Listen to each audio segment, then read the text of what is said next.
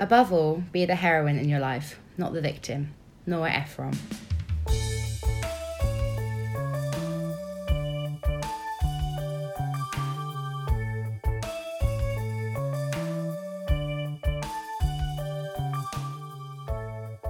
Welcome to Her Own Words, a Dear Damsels podcast. We're Abby and Bridie, the team behind Dear Damsels, and this podcast is part of our overall mission to provide a platform for female voices, which is what we've been doing online and in print for the past three years. We want to share women's stories in their own words. Today we're going to be catching you up on the first few months of 2019 with Dear Damsels, including including our Valentine's Day get together and our first few themes of the year and some of our exciting things like our new blog space and the publication of the DD Annual. Yay! We started this episode with a quote from Nora Ephron. So, why did you pick this quote, Bridie? Well, I've been reading a lot of Nora Ephron essays online at the moment. I feel like she's always around, lurking in like the Twitter sphere. People always post stuff that she says because she's such a brilliant writer. I had a bit of a rough start to the year, and I think that she's really good at talking about like emotion and creative outlets and things like that. And it always makes me feel a lot calmer. The quote that I've picked is one of the most famous actually. When I googled it, like to make sure it was correct, there were loads of Pinterest images of, of the quote. I think it's from her commencement address at Wellesley College in 1996. I interpret it as a reminder to not be passive in her own in our own lives, but more active. It's really easy to feel a lot of things are happening to you, not with you or alongside you, especially when you're having a bit of a difficult time. It sort of reminds me to not let the difficult moments define me and remember that I'm a person, I'm an individual, I have a voice and a story. I'm the heroine, I'm not just sitting around, I'm not passive, and only I can choose how everything affects me. I really love that quote and I really agree. And it kind of struck me when I read it about how you can kind of remind yourself that you are the heroine by like through the act of writing Yeah. and since the start of this year i've mentioned this to you before i've been doing that one good thing every day just writing down a good thing for every day whether it's like Such a, a big thing activity. yeah or a small thing but looking back over it it really shows you that you know you can kind of shape your own narrative you know like you don't need to let the bad things kind of take over and everything Yeah. And that leads us nicely on to the first section of our podcast, which is recently on Dear Damsels, where we have a brief discussion of our themes from the recent months and have conversations around what has happened, what we've been discussing, and the pieces we've received. Abby, would you briefly explain how the whole themes works on the website? we have a new theme every month and we have open submissions so anyone can send us their writing on that theme and their interpretation for example in march the theme was promise and we're having a whole month of conversation around that theme Because we're But- recording in March, Abby's not just skipping forward to Sorry, March. yes. I mean, there's a bit awkward opening with this because actually in January we took a break. We didn't actually have a theme in January, which is strange for us because it was our first break in the whole three years we've set up mm. uh, Dear Damsels. It was a decision that was made firstly as a joke. I remember you mentioning it in like a meeting, like maybe we should take a break in January. I'm like, haha, good one, because we were like knee deep in annual stuff, like prepping all of that whilst running the website, whilst doing our themes, thinking about next year, all that sort of thing. But then it sort of grew. And then I think I messaged you like, I have a plan for what we'll mm. do if we take the break. And it felt really odd. We just hadn't done it before. There wasn't a time when I didn't mm. have to, you know, post. i guess it's like the day-to-day running of Dear Yeah. Which is uh, yeah posting a new piece every other day we basically wanted to give ourselves the time to launch a few different projects which we're going to talk about later but we realized like we just physically couldn't do it if we were going to be doing our usual day-to-day running so that's where That's where the break came break in. came but put, giving ourselves that space was so hard for us to like realize that we would need to do it because it isn't our job. Dear Damsels isn't a job, as we say many times. It's a voluntary organisation, just me and Abby in our spare time. It wasn't needed. We could still do it, but there was a lot of guilt around that, I think, and we ended up sort of having a discussion about burnout and why it's important to take breaks. I think burnout is something that is so prominent in our generation, and you hear about it a lot millennial burnout, like breakdown, taking breaks, self care. There's this whole discussion and movement around looking after yourself because for some reason we seem to have forgotten how to do that properly. And actually, um, I wrote a blog about it, so we'll talk about this a bit later. But we recently launched the Dear Damsels blog um, on our website, and our opening post was in January to try and explain to our collective why we had taken a break. While writing writing that blog, I realised like this is sort of a broader issue, And not to be cocky, but I'm just going to read a bit from the blog, which I think sort of summarizes some of the discussions that me and Abs were having. And actually, when we posted it on Instagram and Twitter, we had a lot of responses back being like, completely feel this, really understand, really good, you take a break. Uh, so, this is a quote from the blog that I wrote on burnout and taking breaks. There's a new pressure in our lifetime, a slightly skewed version of the old ideal of having it all. We are not having it all. With sky high rents, insecure job opportunities, and a dumpster fire political climate, there's no chance of us achieving anything close to everything. What we can aspire to is doing it all. To filling out that CV with extra bullet points to show your commitment. To coming home from a 9 to 5 to work on your own 6 to 12. To adding three extra identifiers to your social media profile. We feel like we need to keep busy, to hustle, to boss it. I love this blog so much, and I think you Oh, absolutely. no worries. You like nail it in that way of explaining. Previously, the pressure was to have it all, so I guess that was like be married and have a house, which is not realistic anymore. So now we've we've made up this thing that we're going to do it all, and we're going to be the person. Yeah, who, it's like girl boss, different- hashtag bossing Yeah, exactly. hashtag hustle, sleep when you're dead. It's like that's a terrible message to have. Mm, And I think you went on to to explain how it's just not possible to Mm. to do it all, and so taking a break is so important. And we really found that in January, even though we kept ourselves busy, Very busy, yeah. But- it ended up becoming like break in air quotation marks because I think me and you were just like, we're doing so much. Are we having a break? But Mm. it was because we were able to achieve a lot because we weren't having to do that day to Mm. day stuff. And taking a break from that was so important for us because we hadn't done it in so long. And it meant that when we came to February, we had a really clear goal. You know, we had redone the Mm. website, we had launched an event, we had the annual, we had done our podcast, we had put this, the, the last episode out. We had done those are things that we've been sitting on for ages Mm. because we had the headspace. Yeah, and I think just being able to give yourself the permission to kind of take one thing off of your to do list, being like, I'm actually not going to do that. I'm going to just put it to one side and. I think that can be really helpful in letting yourself get other things done, which are more important to you. Exactly. And yeah, it's just sort of made us realise like it's good to take breaks. And we were really happy when we came back in February. So that leads us nicely onto our discussion of our February theme, which was origins. We were really excited to launch, as I just said, because we hadn't had a theme in January. Mm. And it opened up so many conversations, which was really interesting for us because we end up having a lot of thematic pairings in our pieces. We don't usually get it so obviously, I would say. Sometimes we get pieces that feel very, very similar, and usually our inclination is to post one or the other just because we don't want to have repetitive conversation.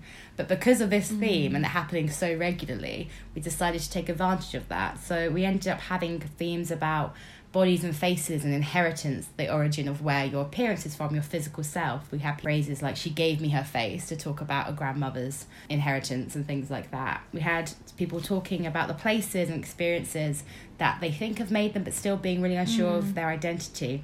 Maria Moore, Megan Graham, and Leanne Moden all spoke about this. There was actually one Mm. piece talking about how, because of Brexit, suddenly she feels now they've had to define themselves.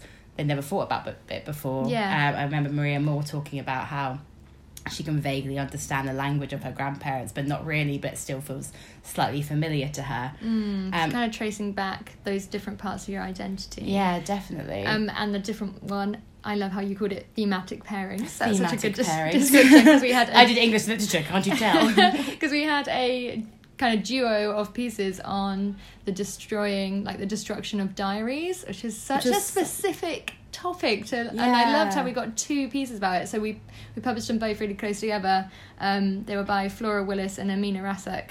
Um, Yeah, they were wh- great. Yeah, I loved them so much. Do go find them. yeah. One's about burning a diary and kind of feeling release from that past version of yourself, and one's about shredding a diary. Yeah. But actually comes back to accepting the younger version of yourself. Also, a different, um, I'm just going to say, theme within the theme that came up was food. That kind of way to trace your identity. I think the preparation of food and cooking is something you see so much of when you're growing up Mm, and definitely. recipes being passed down. That's such an interesting way of looking at family and sort of where you come from. And we had two really lovely pieces. One was called Of Lemons by Gabrielle Turner, yeah, which was so beautiful. It's kind of like a magic realism kind of piece about a girl who kind of carries the scent of lemons around with her wherever she goes.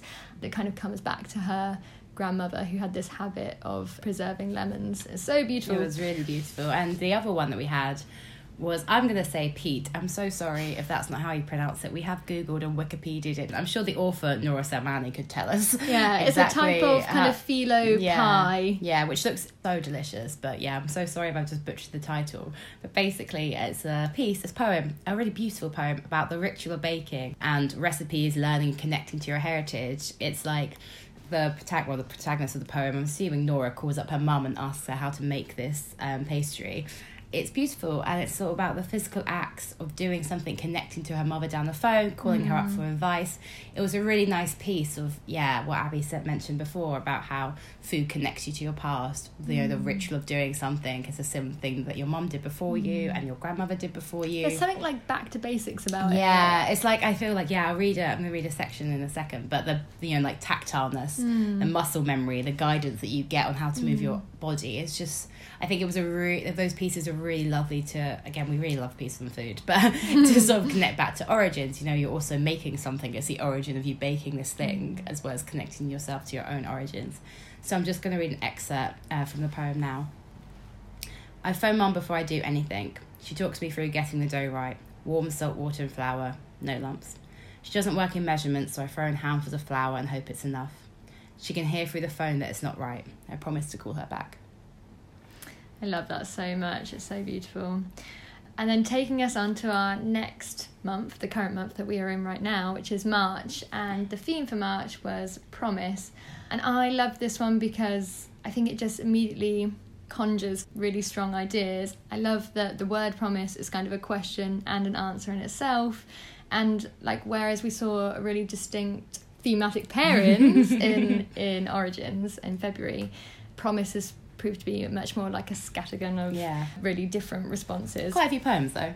So well, a lot of poetry, which is always really interesting. Why does like a specific theme lead to us getting like One type of writing. form, Yeah, one yeah. type of form even, yeah. I mean Yeah. it was very interesting. we don't know why. I mean, we love poetry, so it's going to be a great month of poetry. How we have opened the theme is with a poem called To Me, Love Me by Emily Tucker. It's really a piece about the promises we make to ourselves, and it's kind of like a catalogue of promises that the protagonist is making to herself, like not to smoke anymore, to Mm. kind of eat healthily, but also give herself the kind of food she wants.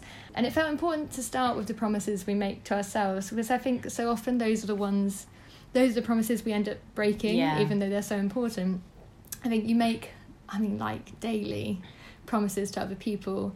So I always think about how you would often sort of say, right, I'm just going to stay in this week and just have a quiet one. But then as soon as somebody's like, are you free tomorrow? Should we do something? You're like, yeah, absolutely. I love that this is your example because Abby's just had a week of going out for drinks every single night. know. She's like, I just to just. I've actually written in my diary for next week, like quiet week, to try and reinforce that. Um, yeah, you sort of made the promise to yourself, but it's it's easier for other people to hold you accountable than you to hold yourself Mm, accountable. You're the person who you'll let down more, I think. yeah, definitely. I think that's so true. So it was really important to start with those kind Yeah. of promises to yourself. And like, what was really great is, yeah, as Abby mentioned, they're good promises. You know, it's not like shaming. It's like I'm gonna, Mm. you know, go to the gym every single day. Like Emily writes about, you know, not smoking, wear appropriate shoes, but also feed yourself good food and strawberry laces and drink gin And if that's what you want. Um, so there's a really good balance. they're to like the poem. reasonable Yeah. promises and ones that you actually can keep, which feels so important. Whereas I think often we think about New Year's resolutions, which we all kind of know we're not going to keep. Yeah, So- I know. It's like making ones that are more more achievable, but also ones that aren't punishing yourself really. Mm. And it's not. It's a promise to like respect yourself and love yourself. Really,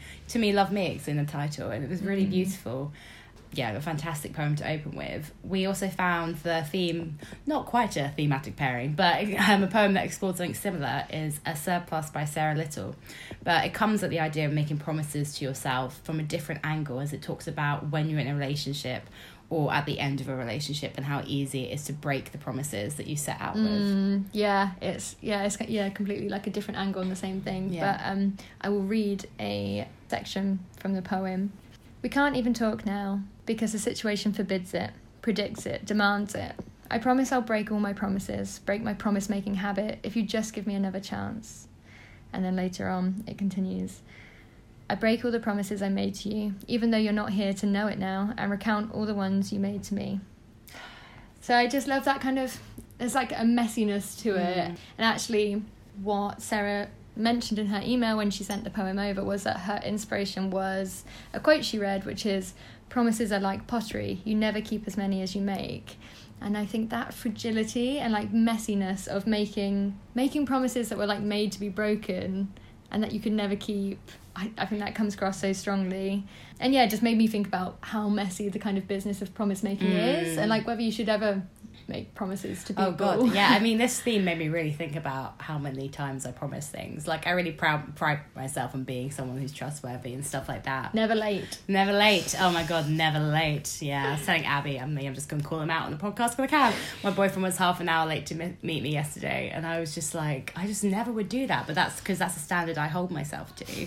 But again, it's a bit ridiculous. Like making that sort of promise. No one, you know, no one really cares it's the whole yeah i think promises leads to standards so quickly and i think that's what this poem talks about how when you're in a relationship your standards may shift you expect something else so when she leaves the relationship breaks all those promises because mm. they were never hers in the first place yeah it's like making a promise before like yeah whether you know you can keep them or not like at the start of a relationship you're entering into kind of promises yeah. when really you have no idea about what you're getting yourself yeah, into. Yeah, exactly. But then again, that leads back to you know Emily's poem, where she's in a relationship with herself. You know that way you talk about yourself, making promises you can keep and manage is a really healthy relationship to have with yourself. And what Sarah's is saying is making those promises with someone else can be damaging, can not be quite mm. What you're meant to do. It's really interesting. We had such great discussions about the level of promise and the weight that promise has. Um, I would also just like to shout out uh, to the pieces that we have coming up. Shout out. Shout out. I can stop. But no, I love that. Start again because you giggled.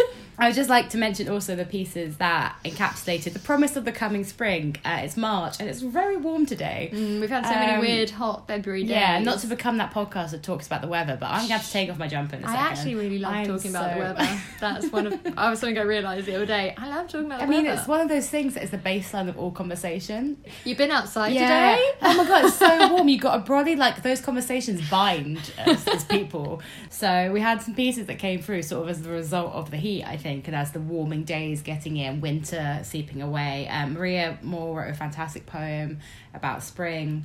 Um, we've got Winter Days by Tamara von Werth, which is talking about the like coziness of winter mm. and closes with looking towards spring. I have had those moments where you've stepped outside and it, on one of those weird sunny February days, and you're just like, "This is what summer is like," yeah. and it just like reminds you. Which I and I love that idea of kind of the promise of things to come, which is something we had in mind when we were writing the letter. Yeah. So it's kind of nice that the weather is tied in. Yeah, the weather's just the doing a Dear Damsels theme. Thank you so much, Weather. We really appreciate you contributing this month. Our next section is Dearest Damsels, where we talk about projects and have readings from women who we think are doing great things and that you should be aware of. We're talking to Elizabeth Lovett, who is the founder of the Tiny Letter Tiny Narrative, we first found her through the writings that she submitted for Dear Damsels, which are brilliant. You should definitely check them out on our website. But she's involved in a lot of creative projects and groups and platforms, and you can find out about all of that on her website, www.elizabethlovett.com. But we wanted to focus on tiny narrative specifically because we think it's a really interesting way to share stories, and we love a good newsletter. And so here's Elizabeth talking about that project. Hi, my name is Elizabeth Lovett. I'm a writer of short fiction and creative non-fiction. I'm also the creator of The Tiny Narrative, which is a bi monthly newsletter for narrative obsessives that covers everything from pop culture reviews, personal essays, and short fiction, with a focus on everything story driven, whether it's the media we're consuming, the stories that we tell ourselves, or ones we write for others. So, I started The Tiny Narrative just under a year ago, really as a way for me to be able to share my writing as creatively I felt like I was in a bit of a rut at the time and I just wanted a space where I could like write about the video games I was playing that day, or a book that I'd really love, or just a piece of flash fiction that I'd written but never really found a place for it to be published. I'm a massive fan of tiny letters. I subscribe to so many, and I just love them so much. They're so great. There's so many brilliant women writing tiny letters, and they're very lo-fi. It's very easy to set up a tiny letter. You can share it really quickly, and it just really appealed to me. And I just think there's something particularly lovely about an email rather than a blog it's something that feels really more intimate. It kind of comes into your inbox and it sits there until you're ready to really read it. And I kind of like that it involves this tiny bit of commitment as you have to like opt in and sign up and subscribe to it. You have to actually want to receive it, which is something that I really liked. It's really hard to pick a favourite piece, but I think one of my favourite moments was Sarah Sherwood's tiny letter that she wrote for us. She's an amazing writer. A lot of Dear Damsel readers will already know her. She wrote this brilliant tiny narrative about the Princess Diaries writing to Mia as if she was older and kind of imagining how her life might have turned out. And it covers Sarah's experience of reading the books and what it's like to be a teenage girl. And it's just brilliant. She writes with such a warmth and lightness and humour. And then uh, Meg Cabot, the author, retweeted it and said that it made her cry. And I think Sarah and I shared it over every single social media channel that we had. That was a real peak moment for me. There are a couple of ways that you can support the tiny narrative. I'm always on the lookout to collaborate more with other writers, and submissions are always open. I have a mini series within the Tiny Narrative called Queer Stories, which are narratives all about coming out and being part of the queer community, or you can just get involved on a more general level if you just have a story that you want to tell, whether it's fiction or non fiction. We're very open to anything, and you can just email us over at thetinynarrative at gmail.com or come find me on Twitter. I'm just at Elizabeth Lovett if you want to have a chat about an idea that you've got. And then the other way you can support us is just to sign up to the Tiny Narrative. You can find us at tinyletter.com forward slash the tiny narrative. And from there, you can subscribe and also read our entire archive and share them far and wide. Thanks so much to Elizabeth for speaking about the brilliant tiny narrative, and do make sure you go check them out. And that brings us on to the next part of the episode, which is online offline. This is a part where we talk about things going on elsewhere on the internet and generally in the IRL world. So, something that we wanted to talk about was um, one of our favourite online platforms, The Pool, went into administration at the end of January. We're sure you've heard about The Pool. We featured it a lot in our Sunday roundups and retweeted pieces. It was a really great space for female writing and female perspectives on cultural issues, um, stuff that's going on in politics, and just pieces about you know the female experience, which is obviously something we care about a lot for our own platform. The platform was founded in 2015, um, and when it went bust, there was a huge amount of outrage, mainly from unpaid staff, obviously, a majority of who were freelancers who were suddenly left adrift and financially insecure, not being paid for months. I first started seeing stuff about it on Twitter in December, I think, when people said they hadn't been paid since August, which is obviously. And there's a whole other discussion that we could have about freelancer culture and how we should protect writing and freelancers. But that's not really what we wanted to focus on. Our perspective is trying to talk about what this means for online media and specifically female fronted and focused platforms such as The Pool, who create space for certain marginalised voices, such as women, or BAME voices mm. and you know voices that you just don't usually hear in mainstream media. Mm, they did so much about repealing the eighth. Yeah, they, they did so much, and like it was just it was such a good place to hear a perspective that you don't really get on like the Guardian or the Observer on a political thing. Mm. I remember when the gender pay gap stuff came out, and obviously it was being covered by all of these other major news platforms, but the pool had so many individual perspectives and mm. also a mm. long list that they just kept updating with which companies had got, got the gender pay gap and it was obviously they knew that their audience mainly women wanted to know the facts they didn't mm. want to hear excuses they didn't want to hear like what people say but no i want to hear exactly the facts and that made you feel really strongly involved as a member of their audience in the platform which actually reminded us a lot of rookie and when the pool folded, me and Abby spoke about it, and it reminded us of when Rookie also shut. I think it was in November last year, yeah. and Tavi Gevinson wrote it. Wrote it. Tavi Gevinson wrote, there we go, um, her final editor letter for Rookie, and it was like five pages long, and oh, it, was, it was amazing. amazing. and it made us yeah, mm. I mean, we definitely had a long discussion about it after we read it. Yeah, and if you don't know about Rookie, they are essentially uh, an online magazine created like for but also by teenagers, founded in 2011 by Tavi Gevinson, who was 15 when she founded it, which is crazy. But at the end of last year, she wrote this amazing editor's letter explaining why she'd made the decision to bring it to a close because she, it wasn't sort of financially sustainable anymore, but not because she didn't have other options. There were there were avenues she should, she could have gone down, mm. uh, sort of taking investment from other places. Yeah, she talks a lot about advertisement and mm. going into meetings with like big men in suits, yeah. and just sitting there and being like, I don't want this no, my platform. Exactly, and which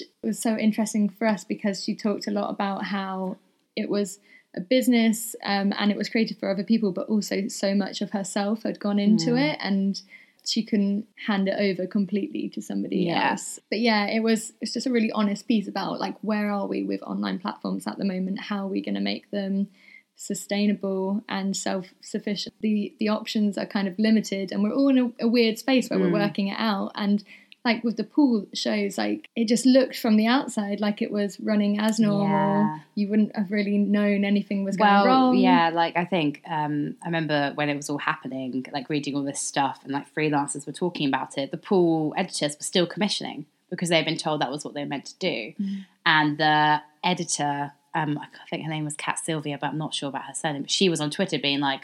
I'm trying to work on the unpaid stuff, but I'm being told to keep working. So that's what I'm going to keep doing. I definitely think that, yeah, social media all seemed to be fine, apart from the undercurrent of people talking about it. And yeah, and also you wanted to believe it was okay. Mm. I think it's so important. Like the internet is amazing. It's also terrible and a fire pit. However, mm. for mostly, I think, as like we definitely found when we were setting up DD, is that if you're willing to work hard, willing to put time in, and willing to source, edit content, and you have a strong goal, you're gonna find an audience. You're mm. gonna have a platform that you can be like work on, be proud of. But and carving a space, especially for female voices, is really important. There needs to be spaces where people who can't hear themselves in mainstream media or aren't hearing people like them around can go and find work that you know they feel reflected in. And mm. like we've seen that with like the rise of like gal-dem and things like that.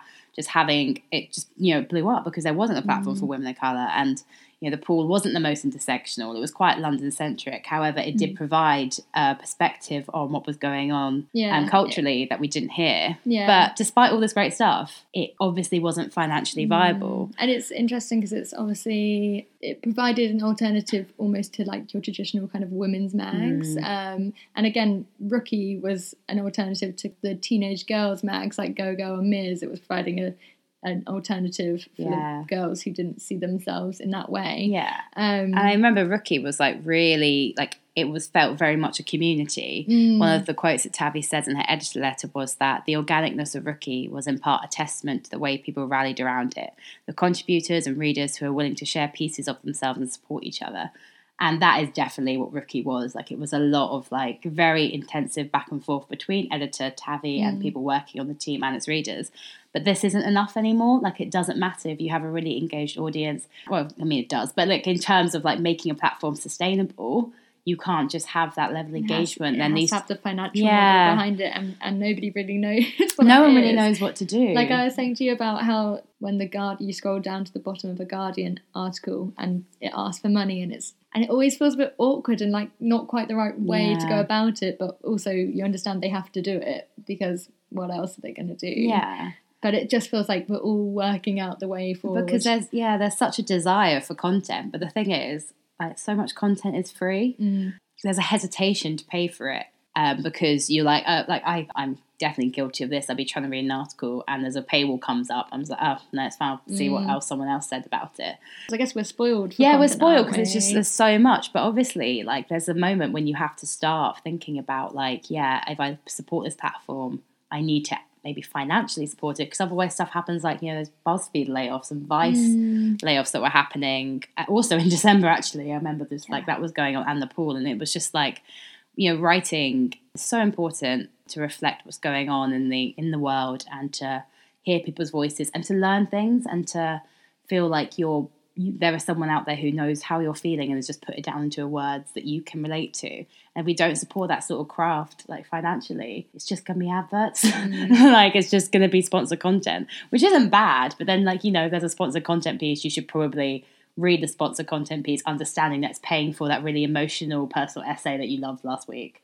You know that sort of thing. But yeah, we don't really know. I mean, this isn't like a discussion that's going to have a solution, um, especially from a Dear Damsel's perspective we don't make any money. Um, and but that's okay because we have the annual which basically funds everything else. Like any event we do is funded by like the annual or you and, know and then events themselves, and then events themselves make generating money, for the annual. And we've got ideas to do other things and more events and stuff. That's kind of something that we're thinking about you know but we always have to think about. So that's why when like something like the pool folded it's something that we used as like a example of what we could Mm. be Yeah, and that's an important point. Just making sure we need to have those examples for others to inspire others. Like like I said about Rookie, Yeah. really inspired us. Yeah, start. definitely So- did. Like that was a thing. Yeah. So last year was like rookie went. We're like, oh no, and then the pool. We're like, oh god. Like, but that's mm-hmm. okay because there are loads of independent platforms that we still really engage with. It's just trying to work out how to navigate this part of like content is free, but how can you support it in a creative way without seeing like you're just selling your soul to advertisement? And it's just it's all very complicated. And we haven't got a solution, but we did want to just talk about how important the pool was. And there was um, a thread on Twitter from Caroline O'Donoghue, who I think was an editor there and the regular contributor, who, um, and it's a really great Twitter thread. I'm sure you can find it if you search her name. But um, one of the points that she made was no UK publication covered repeal the eighth as much as we did. No one talked about gynecological health as much as we did. No one promoted small scale female authors and creators like we did. These might be small things, but I believe, I really believe they made a difference. That takes us on to our next section of the podcast, which is the What You Need to Know section about what's going on in our world. The main thing is we had our first event of the year and Yay! our, I guess it's like our fourth event? Fifth event, isn't it? No, I think we've only had four. Am I making that all up in my head? Yeah. Probably. I Wait, we had launch. Launch. Oh, you're right. I'm so sorry. I like to think that we're more achieving way more than we are. It was our fourth event. Number and four. And it was a good one. It was a good Um, one. So it was for Galentine's Day, um, our Galentine's Day get together. is our biggest event ever, which is worth saying. We had this feeling that maybe, based on the fact we'd sold out our first two events, which were in a lovely pub called the Betsy Trotwood in Farringdon. which we love Um, eternally, just oh. got far too small. Yeah, so, you know, we had kind of 50 people in and it got really cramped, and we thought maybe we could try a bigger venue, which was very scary. And for some reason, we thought, let's ask Waterstones on Court Road. And it turns out they said yes. So there's a lesson for you like, do Just just, ask. ask people. I remember, so we started selling tickets and we checked in with our contact at Waterstones about a couple of weeks through, and he was like, "Oh, you've sold sixty-two tickets." oh, and we were like, "Brilliant, fine." And Abby, typical Abby's way, was like, "If we keep it at sixty-two, that's fine."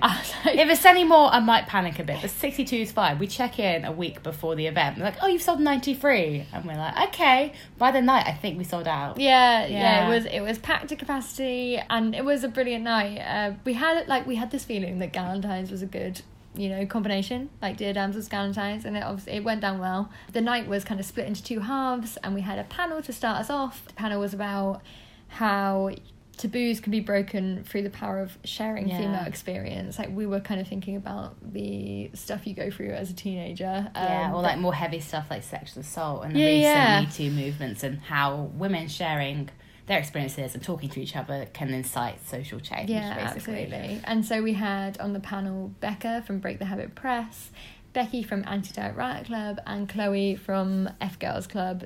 Just brilliant speakers. And the discussion was so interesting. And if you were there on the night, I really hope you enjoyed it and kind of took something away from it. And then the second half of the evening, we had our readings. You can't have a Dear Damsels event without some poetry No. being read. You cannot. Um, we had Sara Jafari from, um, so as a writer in her own right, but also launched Token magazine on her own and is amazing.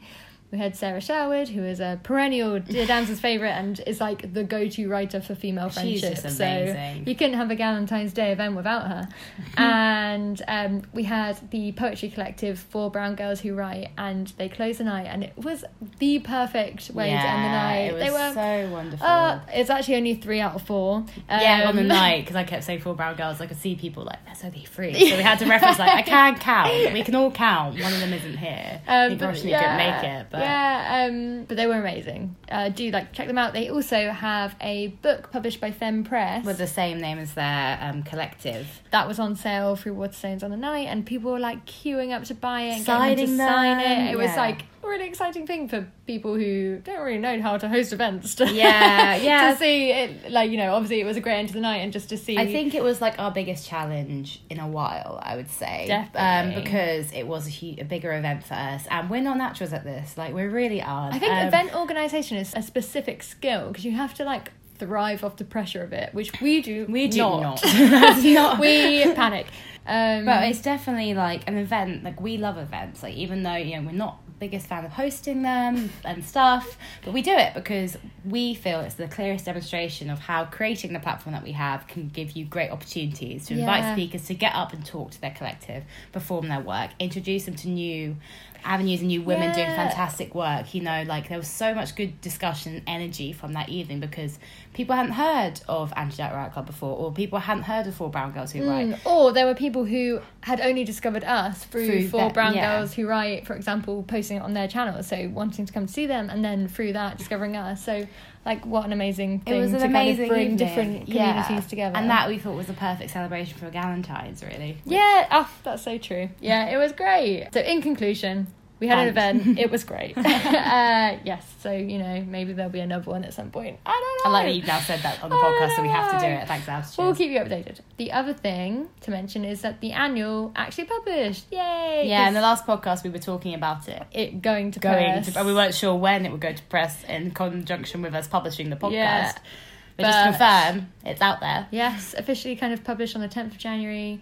You've all like sent us so many nice pictures of your copy of the annual. Can we just say that was our favourite thing? Because Yeah. it's just so nice to Did, see um, it in a place. in the wild? in the world, our Yeah. little baby going out there. Yeah, it's so exciting. Yeah. We won't bang on about it, but the other thing to mention is that it's also you can buy it directly through us. You can also go onto Pix and Ink. I think it's dot .org. Maybe just look them up on Instagram. they are an amazing publisher of independent magazines. If you're looking to get like a haul of independent magazines, go there, order the Damsels Annual, and then also get like five others, and it's all for the same Yeah, really cheap really poster great- packaging. So yeah. it's a good way to find some new amazing independent magazines. Yeah. And the final thing that we'd just like to mention, which I actually spoke about earlier when we were talking about January and burnouts, is that we've launched a Dear Damsels blog space on the website. We started this in tandem with this podcast because we wanted to provide a space to talk about things that were going on in the world outside of our submissions. Hmm. Usually, before we launched the blog, we were talking about this in our Sunday roundups, we were doing the odd tweet. We really think it's important to keep generating conversations between us and the collective. We want to keep talking to you and having discussions about certain things that are going on mm.